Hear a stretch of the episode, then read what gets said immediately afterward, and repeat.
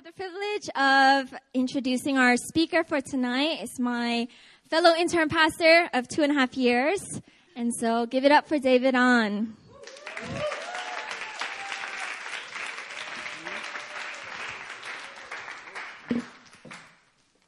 All right, intern pastor duo. It's all good. Um, I'm going to preach. I'm going to preach and share a word that uh, God's just been putting on my heart for a while now. Uh, so, actually, can we pray real quick? Can I pray? Is that all right? Let's bow our heads. Father, I thank you that, Lord, your word speaks today. It's alive and active, it's piercing to the division of soul and of spirit, joints and of marrow, discerning the thoughts and intentions of our heart.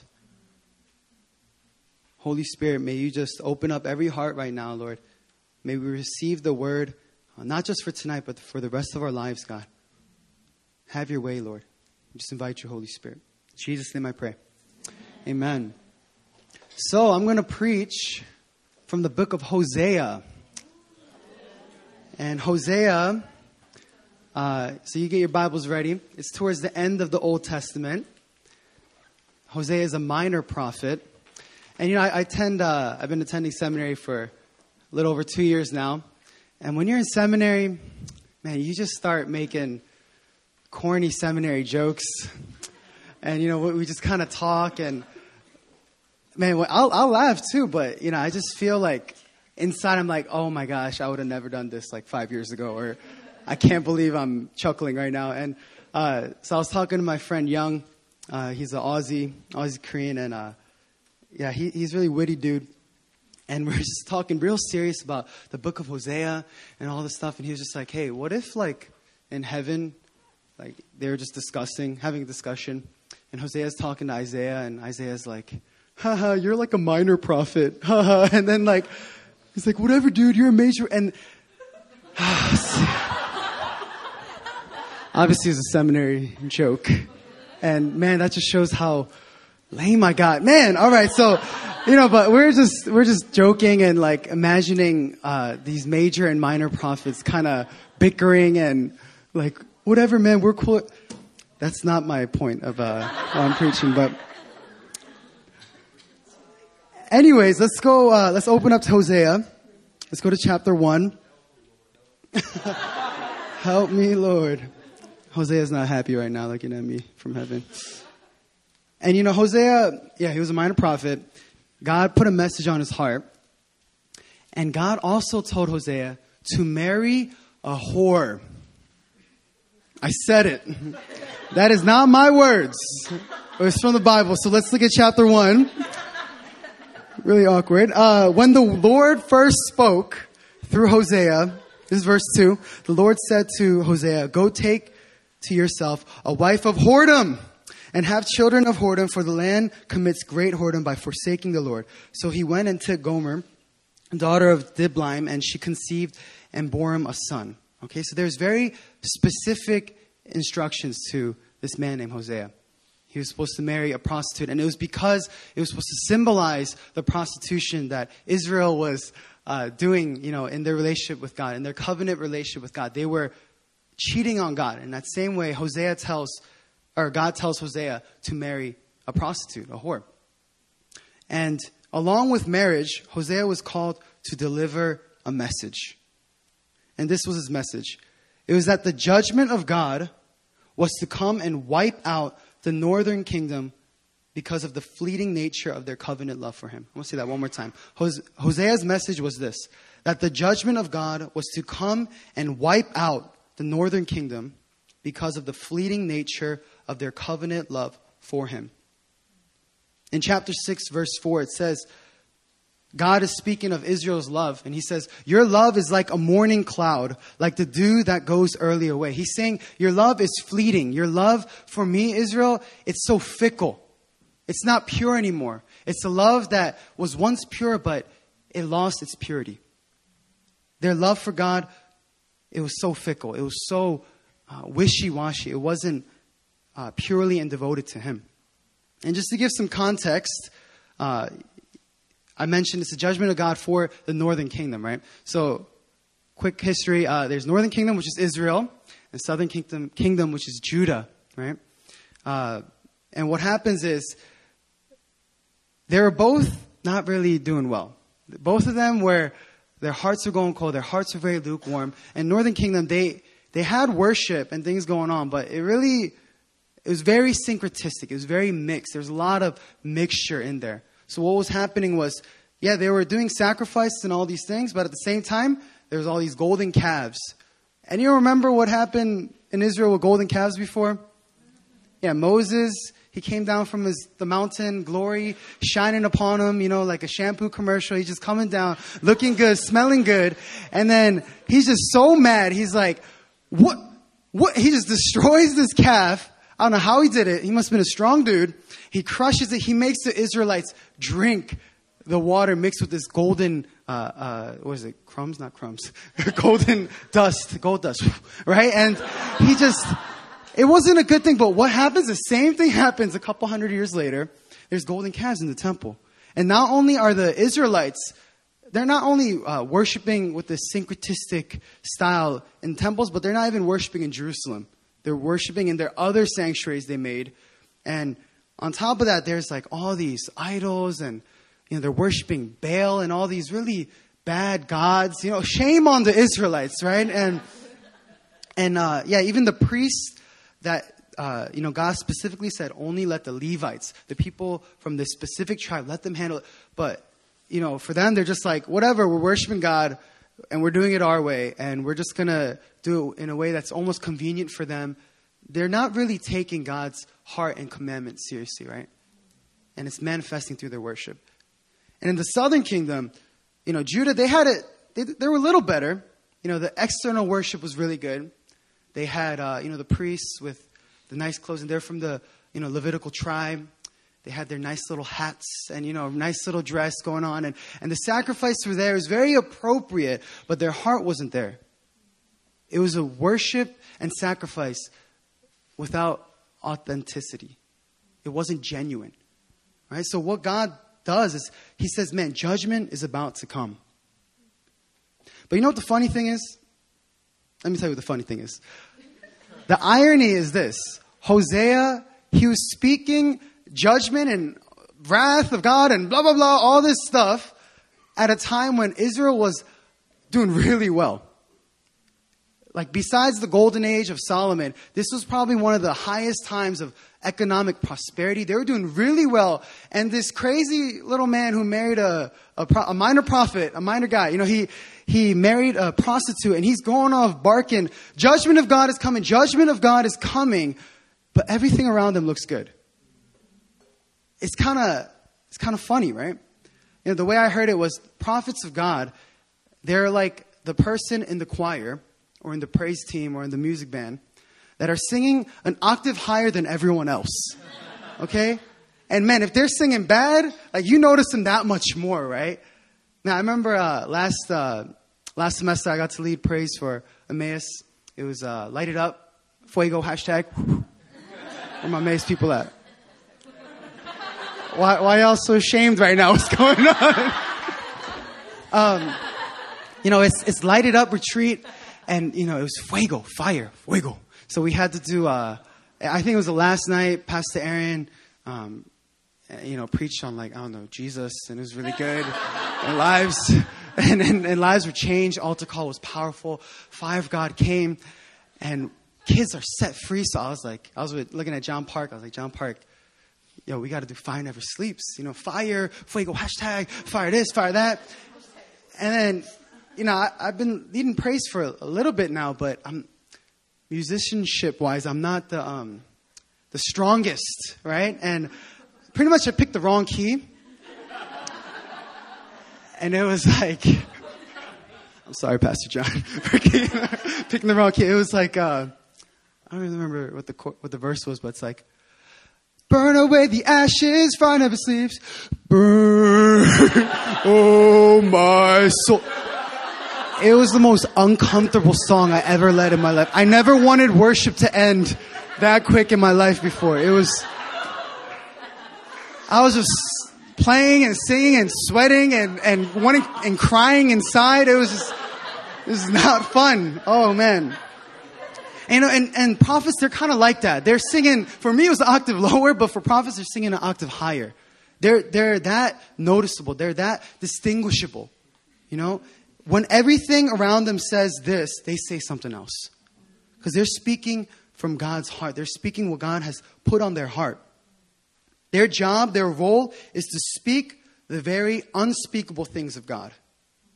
Their job is to describe an infinitely layered, indescribable God full of mysteries. That's a difficult job, okay? You can't complain to me that teaching English is hard or this is hard. They got, their job is to, to describe an indescribable God. Did you, did you just hear what I said? Describe an indescribable. That's their job, and that's why they seem like they're yelling, like I'm yelling right now. This is their job. This is what they did all the time. 24 7. Okay, that's what they did. And, and at a time, again, when what they were speaking, it was going entirely against, all the circumstances were, were going entirely against that. Okay, that's what was going on.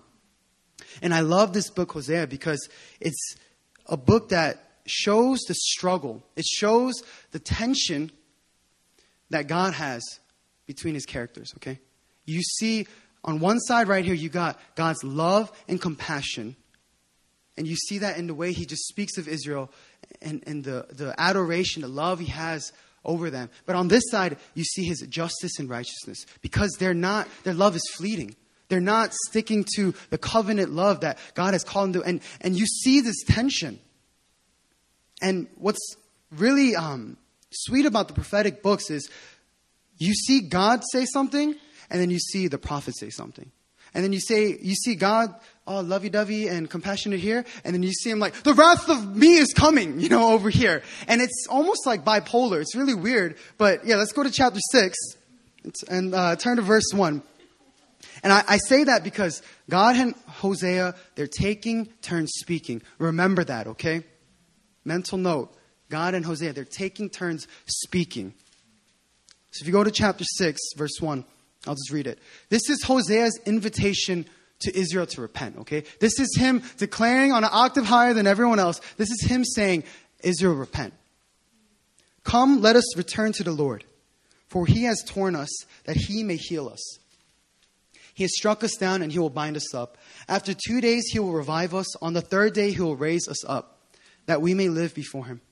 Let us know, let us press on to know the Lord. His going out is sure as the dawn. He will come to us as the showers, as the spring rains that water the earth. And this is God's response. God's response to Hosea's invitation is this it begins with a lament, it begins with disappointment. And I read it before. It said, What shall I do with you, O Ephraim? What shall I do with you, O Judah? Your love is like a morning cloud, like the dew that goes early away. Your love is fleeting the covenant love that I give to you and I expect back, it's fleeting, it's going away. So, what does God do? He sends a prophet. He sent Samuel, he sent Elijah, Elisha, Micah, Amos, all, Isaiah, all these people. He sent them over and over again just to get them to get this message, but they don't understand. Do you understand the frustration that God has on his heart right now? Because he's saying, What are you this is what you have to do, Israel, my beloved, my treasure, my the apple of my eye. But why aren't you doing this? And he sends all these prophets to remind them to love God with all their heart. But they don't listen. To Israel, commitment meant nothing. Their consistency never lasted. One day they're positive, they're negative the next.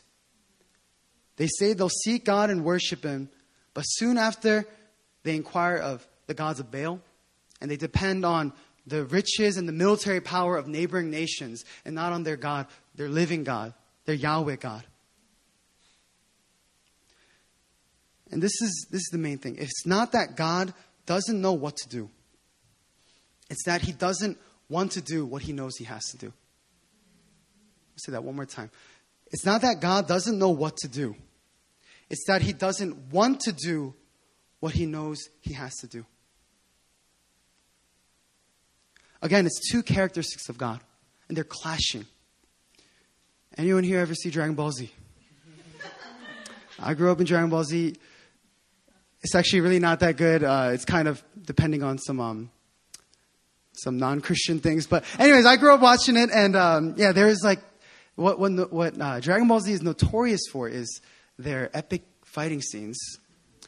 But it's actually the scene before the fighting scene. It's the charging, it's the waiting. So you have Goku right here. He's the main character, and uh, you know he's just saying Kamehameha, like he's just charging.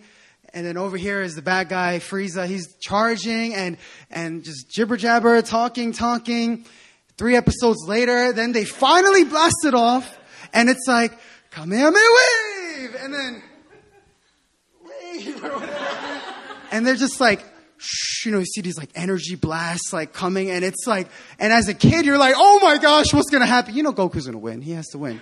But you don't know what's gonna happen. And there's this tension and that's kind of what's happening. You have on here, the Kamehameha wave is God's love and righteous, uh, love and compassion. And over here is, um, Krillin's destructive disc of, of wrath and, and righteousness, right? And they're coming together and there's this clash. There's this tension only like a handful of the brothers know what I'm talking about. but it's okay. What I'm trying to say is you see this tension. There's this struggle. And it's like this. It's like, you know, when, when uh, you're a kid and you come home and you know you did something bad and you tell your parents, like, Mom, I, um, I threw, I put gum in my sister's hair again or something, you know, and she said, why did you come here? And then you know, she brings out the little little stick. You know, for me, it was my dad's back scratcher, and that thing was nasty. Man, it was a double double punishment. It was just like it hurt and it was nasty. You know, and then uh, I don't know what what you guys use, but yeah, and, and the punishment it's about to come. And what happens? Uh, what do they say? Honey, it's gonna hurt me more than it's gonna hurt you. I'm like, whatever, man. Do you remember what it's like? Do you remember? I'm, I'm not going to believe that until I have kids, and then when I finally say that, but I'm pretty sure. I, I don't know. All, all the, uh, Pastor John, you'll find out soon when, when you, uh, whatever you're going to use, back scratch or whatever. But, uh, you know,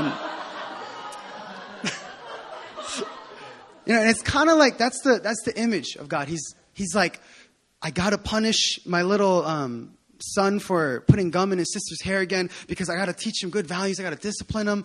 But man, I don't want to because it just, even though it's adorable and cute, it hurts me to see my precious child, you know, hurting. And, and God, on a much more serious level, on a much more deeper level, he's looking at Israel and he's like, I got to give them what they need.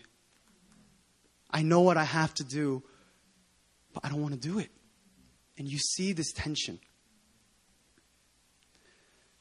And it just keeps going on and on. And what happens is, uh, yeah, again, uh, Israel's love for God went cold.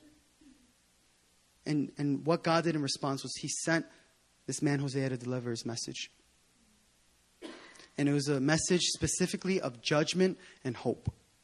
Because later he says, You will be restored. We just read in verse 1 of chapter 6, yeah, you will be um, resurrected. You will be revived. Two days later, you will be. There's this, there's this eschatological, there's this end days, this, this hope in the future. But it's also judgment that comes before that. And in addition to that message, he says, Hosea, marry this prostitute. Going back to what I said first. And marry a prostitute that's not, not, not uh, one who has everything all together, but one who isn't faithful to you, one who cheats on you more than once, God specifically tells Hosea to marry this prostitute. And one reason why he did that was because he wanted Hosea to be an incarnational person. God wanted Hosea to be an incarnational person. Because by telling Hosea to marry an unfaithful woman, God invited Hosea to feel what God was going through in regards to Israel. Does that make sense? Again, he's using this marriage illustration and he's saying, man, my love and my faithfulness, it's, it's in a covenant with Israel. But Hosea, I want you to feel what I feel. So marry this prostitute. So that, Hosea, when you speak to Israel, you'll understand my heart of compassion and righteousness. And I'm not telling you all this so that you go and marry a prostitute or something like that. But now I'm saying this because God's a God who wants all of you. God wants every fiber of your being, He wants every area of your life surrendered to Him. He wants us to feel what He feels. And that's why He lets us go through difficulties. That's why He lets us, you know, go through different hardships. And because God wants us to be incarnational, He wants us to feel what's burning on His heart. And how do we do that? And the main text for tonight, oh, and the title of my sermon, it's From Intercession to Intimacy. And let's turn to Hosea 6, verse 6. And it says here, in response to Hosea's prophetic words, right? Hosea's preaching judgment, all this. In response to that, Israel mechanically brings their sacrificial gifts. They do it week in and week out, maybe even every day. And they bring it to this syncretistic temple just to appease God. And in response to that, God says this, verse 6 No, I desire steadfast love and not sacrifice, the knowledge of God rather than burnt offerings. A better translation I found was I am pleased by loyalty, not sacrifice, and knowing God rather than burnt offerings. Now, this is a text that's meant to be applied to our whole lives, okay, to every area of our life. But tonight I'm going to talk about specifically prayer, our prayer life, okay? What's tonight? Friday Fire, right? It's a prayer meeting. It's where God's people come together and we pray for things that are on God's heart, right? And what we have here, it's something special. You know, I've been to a lot of prayer meetings. I tried starting some. I tried um, and and it didn't continue a lot of times. It was very like, yeah, let's do this. Three weeks later, it kind of just you know went away. I tried it with different churches. I tried it at my church. Tried it in Japan. Eh, Japan was good, but um, yeah, I, it's we have something special here. Friday Fire is something special. It's a place where we faithfully come out and we pray for the things that are on God's heart, right? But tonight I want to ask you, how is your prayer life? And don't give me the the robotic response. It's good. It's fiery. Friday Fire, Mighty Warrior of God. I'm, I'm an army, you know, member of New Philly Army. Like, you know, don't give that robotic response, but how is your prayer life? Really assess your prayer life. And let's be real. Can I be real? Is that okay? There are definitely a lot of times when I've I'm on my way to a prayer meeting, and I'm not that excited. You know, I'm like, I'm not like, oh snap, what are we gonna pray for today? I can't, I can't wait. You know, it's not like, like, oh my gosh, are you excited? You know, I'm not always that excited. You know, and don't tell me I'm the only one. You know, and and I've heard people say say like, you know, I was like really tired and I didn't want to go to JPM. But then, man, I'm so happy that I went to JPM. And but you know, after JPM or after Friday Friday, you're like, oh, I'm so happy I went. But before you go, you, you don't always feel the same way, right? It's kind of like a night and day difference sometimes, right? Somebody said a big yeah. That's what I'm talking about. So honesty, assess yourself. How is your prayer life, right? And and you know, you could you could even justify saying like, man, I don't I don't need to come to these prayer meetings because I only want to go when it when it feels good, when it when I feel passionate. I don't want it to be a religious thing. You know, I don't want it to be like this dry, whatever thing. So what do I do? Do I, do I stop going? Heck to the no. Tell your neighbor, heck to the no.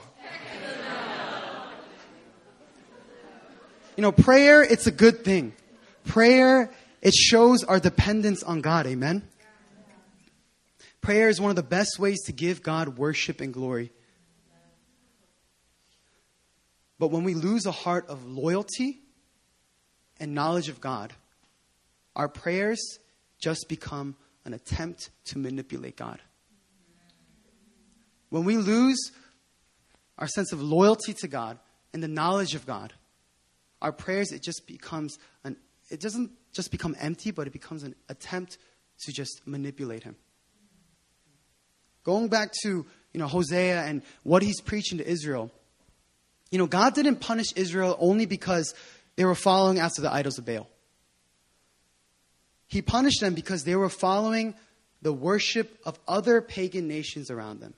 So, in other words, Israel's worship of the Yahweh God, the living God, the breathing God, the God above all gods, the Creator God, Israel's worship to Him looked exactly the same as if a pagan worshiped his pagan God. Does that make sense? It's like saying for us, man, if it, our worship to God looks the same as if, you know, a Buddhist just prays and meditates. Something like that, right? And Israel's worship became worse than empty. It became an attempt to manipulate God. And, you know, in a similar way, we could say, man, we sacrifice our time, you know, for prayer when we, uh, you know, spend time with Him in the morning, in the evening, or when we come out to these corporate times of prayer, like we could say, Lord, man, this is my my act of worship to you, praying to you, and and um, man, I lost that hour of sleep just for you, you know, and and you could try to romanticize it or, or whatever, but man, if you lose your heart of loyalty and the knowledge of God, it's all pointless. Because if our worship and prayer to God becomes about how much we did on the outside and not what was in the heart, then we're in trouble. Because you know who does that? You know who prays even better than us? Muslims pray better than us. I mean, I live with uh, my, my freshman year roommate, Ehsan Hoke from Bangladesh. And he was a devout Muslim. He had a lot of questions, you know, at that time. But this guy would pray all the time. And I was like, am I even Christian? Like, what am I, what am I doing with my life right now? And, you know, he's like, we'll be in mid conversation. He's like, and he just starts praying and, you know, Ramadan comes and he, he just come, he, he, would fast all day and then he'd pig out at night and I, like it's being like French fries underneath my bunk bed, you know, at like at like 11 p.m. But man, he but regardless, he, he on the outside it all looked good. You know, he was devoutly practicing and and doing all these things. He was, if anything, more faithful and praying five times to Mecca than I was doing my QT every day. But you know, he was he was doing all this. But man, what, what was the difference between me and him, right? Again, if we lose our heart of loyalty and knowledge God, it's all pointless. See, the true tragedy for Israel was not the judgment. What was the, the saddest reality for Israel was not the wrath of God that was to come. And it wasn't even the rejection of Hosea's word, it was the lack of love and knowledge of God among the people. That was the true tragedy. That was what broke God's heart. Again, I am pleased by loyalty, not sacrifice, and knowing God rather than burnt offerings. And just to break down uh, loyalty and knowledge, um, the ESV translates it as steadfast love. Okay, it's talking about the Hesed, which is talking about God's goodness, His faithfulness, you know, his uh, steadfast love. But I like this translation, loyalty, because he's talking specifically about a relational love. It's not just a love like here and there, but it's a, it's a relational love in the context of, of God's covenant with Israel, right? And that's why he gives the illustration of marriage. And that's why he tells Hosea, marry Gomer, because I'm going to teach you what my Hesed, my, my steadfast love, my loyalty looks like. And I'm going to do it in this context of marriage. You know, if I was married, which I'm not, and if I told my wife, honey, I will only talk to you 30 seconds. Every morning though, I'll talk to you every, every morning, at least 30 seconds. I promise to you. I promise to you. Now we're gonna have some problems. I'm a, I might not even sleep on the couch. I might sleep outside or, you know, it's not going to be a good functioning relationship, right? All the married men in the house said,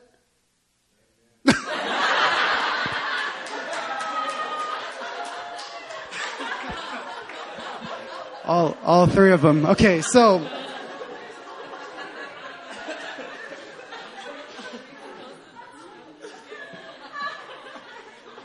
I use that very uh, non realistic and non applicable example, to me at least, uh, because just just to show like you know marriage is not like 30 seconds in the morning after breakfast kiss you goodbye i'm gonna do my own thing throughout the day no it's it's from what I've heard. It's you know, it's it's like a constant thing, right? It's it's uh, like every every you know, you could. I gotta get married, man. Um, and and you know, I use that example because when it comes down to it, God doesn't just want our mornings, but He wants all of us. He wants every part of our lives, every area of our lives. And our loyalty to Him, He wants that to overflow specifically into our prayer lives. And once that happens, once our loyalty to God, it's, it's make, made manifest in our prayer life, oh, it's game over. We're going to pray with zeal. We're going to pray with the same kind of compassion. We're going to be like this minor prophet Hosea, yelling at the top of his lungs, singing an octave higher than everyone else, praying what's on God's heart because he knows it so well. And he's able to communicate it. He's so in tune, right? And again, how do you think Hosea's prayers for Israel felt after his wife cheated on him? Just think about that. You marry this prostitute who you probably didn't even want to marry in the first place. You're very reluctant. You do it. You obey God. She cheats on you. She cheats on you again. She cheats on you again. I don't know if you've ever been cheated on. It's not a good feeling. But, man, you feel this betrayal. And from that place, Hosea, from that place of hurt, from that place of compassion, and he still remains faithful. He still remains loyal to his wife he prays for Israel. Don't you think he got God's heart? Don't you think he understood it a little bit better? Don't you think he understood God's loyalty, God's compassion for them? God wants us to pray from a place of loyalty to him. The second one, uh, the knowledge of God or knowing God. Simply put, knowing God is knowing God's will. That's one way of seeing it. I had a, when I was part of a college ministry as a student called Campus Crusade, there was this one staff, and she said, if you ever pray a prayer and you end it with, if it's your will, that's not a real prayer. You know, if you're praying, um, God, uh, can you please uh, save this person that I evangelized to, or can you uh, bring breakthrough in my sunan, my disciples' life. If it's your will, that's not, a, that's, we should never be saying that. that. That was her point. She was saying, as God's people, as the people of God who should know God's heart, who should remain loyal to Him, we should never question God's will. As His people, we're supposed to know what His will is. Amen? Amen? This man, Richard Trench, he said, Prayer is not getting man's will done in heaven, but it's, yeah, but it's getting God's will done on earth. It's not overcoming God's reluctance, but it's laying hold of God's willingness. You see, when we pray prayers without understanding God's will, how can we pray prayers like, Lord, let your will be done on earth as it is in heaven, when we don't even know what his will is? When you make intercession, without understanding God's will, you're just praying the words off a PowerPoint and not the will of God on this land. And just on a side note, that's why we pray for Israel. You know, I had the honor of uh, picking up uh, Pastor Kirk Bennett a couple weeks ago when he spoke here at Hillside. And we just had a heated discussion on Israel in one of my one of my classes, and you know, there's there's like biblical evidence in the New Testament to pray for Israel, but there's no direct commandment of God to like tell us to pray for Israel. And you see a lot in the Old Testament, but I was just asking um, Kirk, yeah, do you have any other biblical reasons or just some insight you want to show me or, or tell me? And he said, he pointed me to Romans 10, verse 1. I'll just read it out real quick. It says, Brothers, my heart's desire and prayer to God for them is that they may be saved. Paul's praying for Israel. And he's saying, My heart's desire and my heart's prayer is that they'll be saved. And Paul's prayer for Israel here is the only recorded prayer for a people group in the New Testament. Okay, this is the only time Paul's prayed for a specific people group, and that's the only recording of his prayer. And he was pretty much, Kirk was pretty much just saying, man, you got to get to a place where you go beyond just obedience and commandment, but you go to a place of desire, right? In that same way, we can't just be like, um, man, I'm going to pray for, uh, you know, two five five two foundation because Pastor Emily led that, or Pastor Christian told me to fast for this, so I'm just going to fast and pray. No, you pray because you know God's will. You know what His commandments are, and you and you live according to that. But let me be honest, it's not easy to just say, let me come from a place of loyalty and and you know knowing God and let me just apply that to my prayer life. It's not it's not easy, right? It's not easy to get this heart of loyalty and knowledge of God, especially for our prayer life. But at the same time, it's not as hard as we make it out to be. I feel like we, um, yeah, we, we kind of almost give ourselves not enough credit. You know, we, we forget who lives in us, right? There's, there's like a, there's a guy named Jesus who's living in each and every one of us, who's deposited his Holy Spirit in us. Amen? And just my prayer the last few weeks have been this. It says, I was saying, God, give me a heart of loyalty and knowing God in my prayer life. It's as simple as that. Because this was something I realized it's not, I got to learn, but it's something I got to walk out. You know, it's a life lesson I'm learning. And, you know, even in a real small way, I was going um, on a bike ride the other day. I was coming from school and I was just asking God, Lord, give me your heart in my prayer life. You know, give me your heart of uh, loyalty and knowing you, all these things, right? And then I'm, I'm riding my bike, and there's this like old Korean couple. I'm ringing my bell, like, oh, get out of my way, please, you know. And and uh, the the older older lady, she noticed first, and she's all cute. She's like. she's like, yo, bo. Like she's she's telling her uh, her husband like, honey, get out the way. You know, you gotta watch out, be careful. And I was like, that was right. I was like, that was the cutest thing ever, man. And, and, it was one of those older, you know, it could be like your, um, you know, like your your. Everyone here isn't Korean, so I can't say your relative, but yeah, it, reminded me of like my my aunt or someone, or you know, it's very like a family feel when I saw this this older yobo, you know, and and then I, I was just like, man, they're so um, pure, they're like they're so cute, adorable, you know. But then deeper, I saw like an innocence in them. You know, I saw this, yeah, untainted kind of purity in them. And I was just like, from that place, I was like, Lord, just release that to this generation who needs it. Especially here in Korea, in the youth and in the older generation where they kind of lost that. You know, because Korea's been prospering, because Korea has been blessed, you know, and I, in just a real simple way, I was just asking God to release that purity. Right? I was, God was just giving me his heart, right? And even in a bigger way, I remember the summer, uh, last summer, right before I went to Tokyo, uh, we uh, had a Friday fire, and we are it was like a send off service for all of us, right? And before that, I was in Japan for a year, and I was uh, pretty consistent in just praying for Japan and you know praying on our various campuses we ministered in. And all my teammates who went, they were super emotional, and they're all like, "There's Japan revival," and I was just like yeah, and I would yell and I get passionate and I get stirred up. You know, it's not that I didn't have a heart or anything. I just wasn't as emotional as them, right? And uh, I remember, I still, yeah, we had uh, teams come up. I'm like right there. Pastor John comes and prays for me, and I was leading praise that night. And it was like right before uh, we're wrapping up, and he just prays for me and like blessings as I go to Japan, and I start crying like a baby. I start it wasn't even an ugly cry. It was like beyond an ugly cry. It was like, like, like, like snot was going up and down like a yo-yo. And um, let me show you. No, I was kidding. Uh, it was, it was just like not a pretty time for me, right? And in the back of my head, I'm like, what is going on? I, when did I?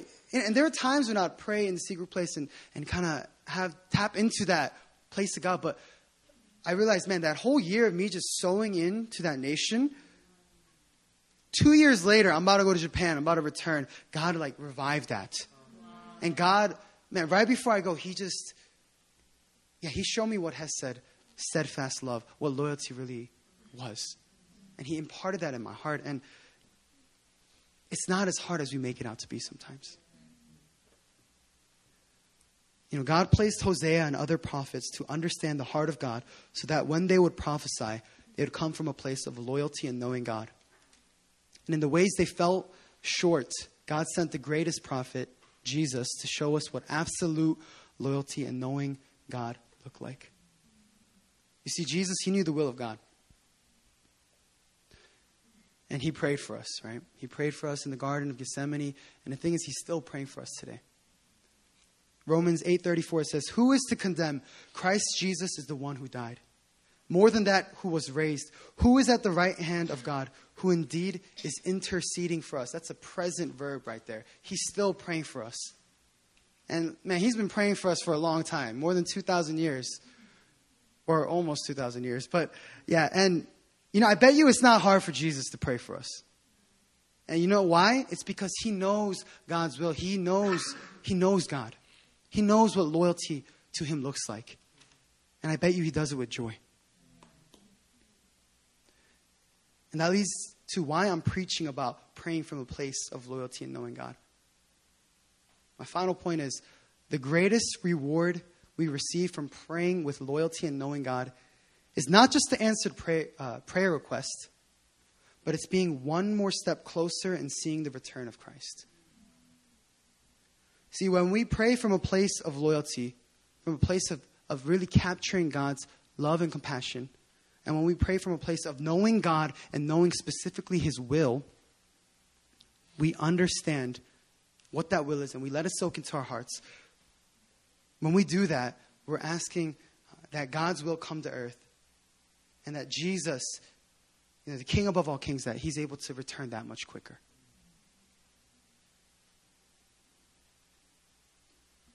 When we pray for God's will to be done, we're praying for the return of Jesus. We're praying that, man, we're, we're just that much closer to yeah, just being in your presence, Lord. That much closer and just being united with you again. Prayer is so important. And I just want to close with this. When you get to heaven, how familiar will God be to us? You get to know a person by knowing things about them, right? By knowing things that are on their heart.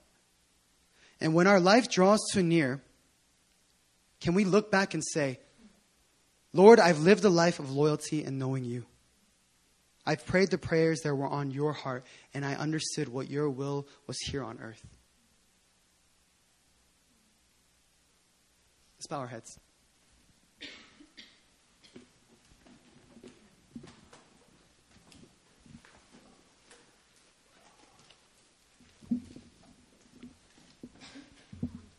You know, when we see Jesus again, whether he returns in this lifetime or, you know, we, our life here on earth passes and we see him in heaven. It's a good thing to know what the cross means. It's a good thing to know what salvation is and know what Jesus did for us and rejoice and respond to that love that God showed us. And you can know the message of the cross, and you're never going to graduate from that. But what I'm asking you is how familiar will you be with God's heart when you see Him? When you see Him face to face? And even your life right now. Can you assess your prayer life and say, Lord, I'm I'm praying from a place of loyalty to you. I'm praying from a place of knowing you. I desire steadfast love and not sacrifice. The knowledge of God and not burnt offerings. I desire steadfast love. I desire loyalty. That's the word of God for you today.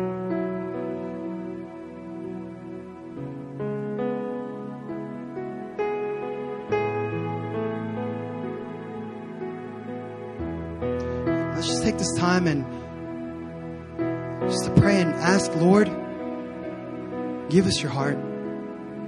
Teach us what that means your hesed, steadfast love, your loyalty. When we offer up our prayers to you specifically, may it not be empty. May not just be a manipulation of God.